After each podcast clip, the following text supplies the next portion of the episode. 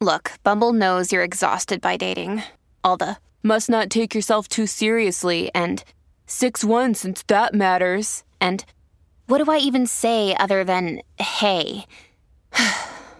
well, that's why they're introducing an all new Bumble with exciting features to make compatibility easier, starting the chat better, and dating safer.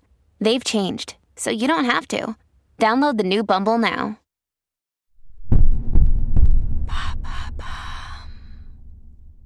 Pourquoi dit-on que l'amour dure trois ans? Merci d'avoir posé la question. Et l'amour, ça ne dure pas trois ans. Ça ne dure pas une heure, ça ne dure pas un mois, trois secondes, parce que pour durer, faudrait qu'il existe.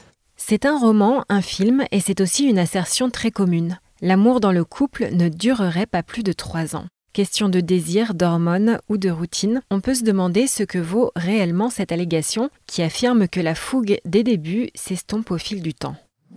Pour comprendre, il faut revenir aux prémices d'une relation. Avec le temps, d'autres facteurs, l'éducation, la psychologie, les événements de la vie, etc., viennent évidemment complexifier la donne. Ainsi, c'est au niveau biologique et chimique que l'attirance se joue en grande partie dans un premier temps. Il y a par exemple les phéromones libérés par la peau, la sueur et la salive qui fonctionnent comme autant de petits messages envoyés entre les individus. Il y a également les hormones dites du bonheur telles que la dopamine, les endorphines ou l'ocytocine et les hormones sexuelles, notamment les œstrogènes et la testostérone. Le cerveau produit aussi de la phényléthylamine, une hormone euphorisante qu'on pourrait appeler hormone de la passion et dont la production baisse avec le temps pourquoi l'amour ne serait pas le même après trois mois ou trois ans? La sexologue et psychanalyste Catherine Blanc, interrogée dans l'émission Sans rendez-vous sur Europe 1 le 2 novembre 2020, indique. L'amour premier temps est une projection que l'on fait les uns sur les autres, sur ce que tu es, tu peux être, tu seras, tu permettras de faire, etc. Puis petit à petit, il y a la rencontre avec la réalité de l'autre, c'est-à-dire tout ce que tu n'es pas exactement de ma projection et ma rêverie. Pour autant, tu es force de proposition et de possible. Et souvent, on n'accepte pas de faire avec la réalité de l'autre. Selon la spécialiste, ce qui nous donne un tel élan au début d'une relation, c'est que nous avons peur de ne plus plaire et de perdre l'autre. Note que si cet élan se calme avec le temps, cela ne signifie pas qu'il n'y a plus d'amour. Est-ce que la génétique joue aussi un rôle dans la rencontre et la durée du couple? Sur Santé Magazine, Jean-Pierre Ternaud, neurobiologiste au CNRS, indique que nous sommes plus attirés par les personnes ayant un système immunitaire très différent du nôtre. La raison est que cela vient favoriser la complémentarité des deux capitaux génétiques.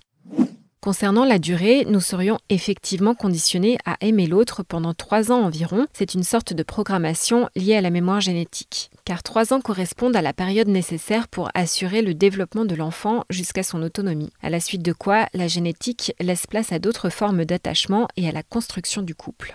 Pourquoi de nombreux couples ne semblent pas concernés par l'adage l'amour dure trois ans L'ocytocine l'explique en partie. C'est l'hormone de l'attachement et du plaisir. Stimuler sa production entretient le couple, comme on dit. Et ce n'est pas une vue de l'esprit. La sexologue Catherine Blanc précise. C'est automatiquement des positions différentes, aller dans un hôtel, passer un petit week-end, etc. Que c'est cela qui donnera de la fougue, alors qu'en réalité, c'est changer nos propres normes plutôt qu'offrir l'évidence de nous-mêmes. Autrement dit, il s'agirait de casser la routine, faire entrer de la nouveauté dans son quotidien, c'est-à-dire rester créatif, que ce soit envers soi-même ou dans la relation, l'un venant enrichir l'autre. Maintenant, vous savez, un épisode écrit et réalisé par Émilie Drujon. Ce podcast est disponible sur toutes les plateformes audio et si cet épisode vous a plu, n'hésitez pas à laisser des commentaires ou des étoiles sur vos applis de podcast préférés.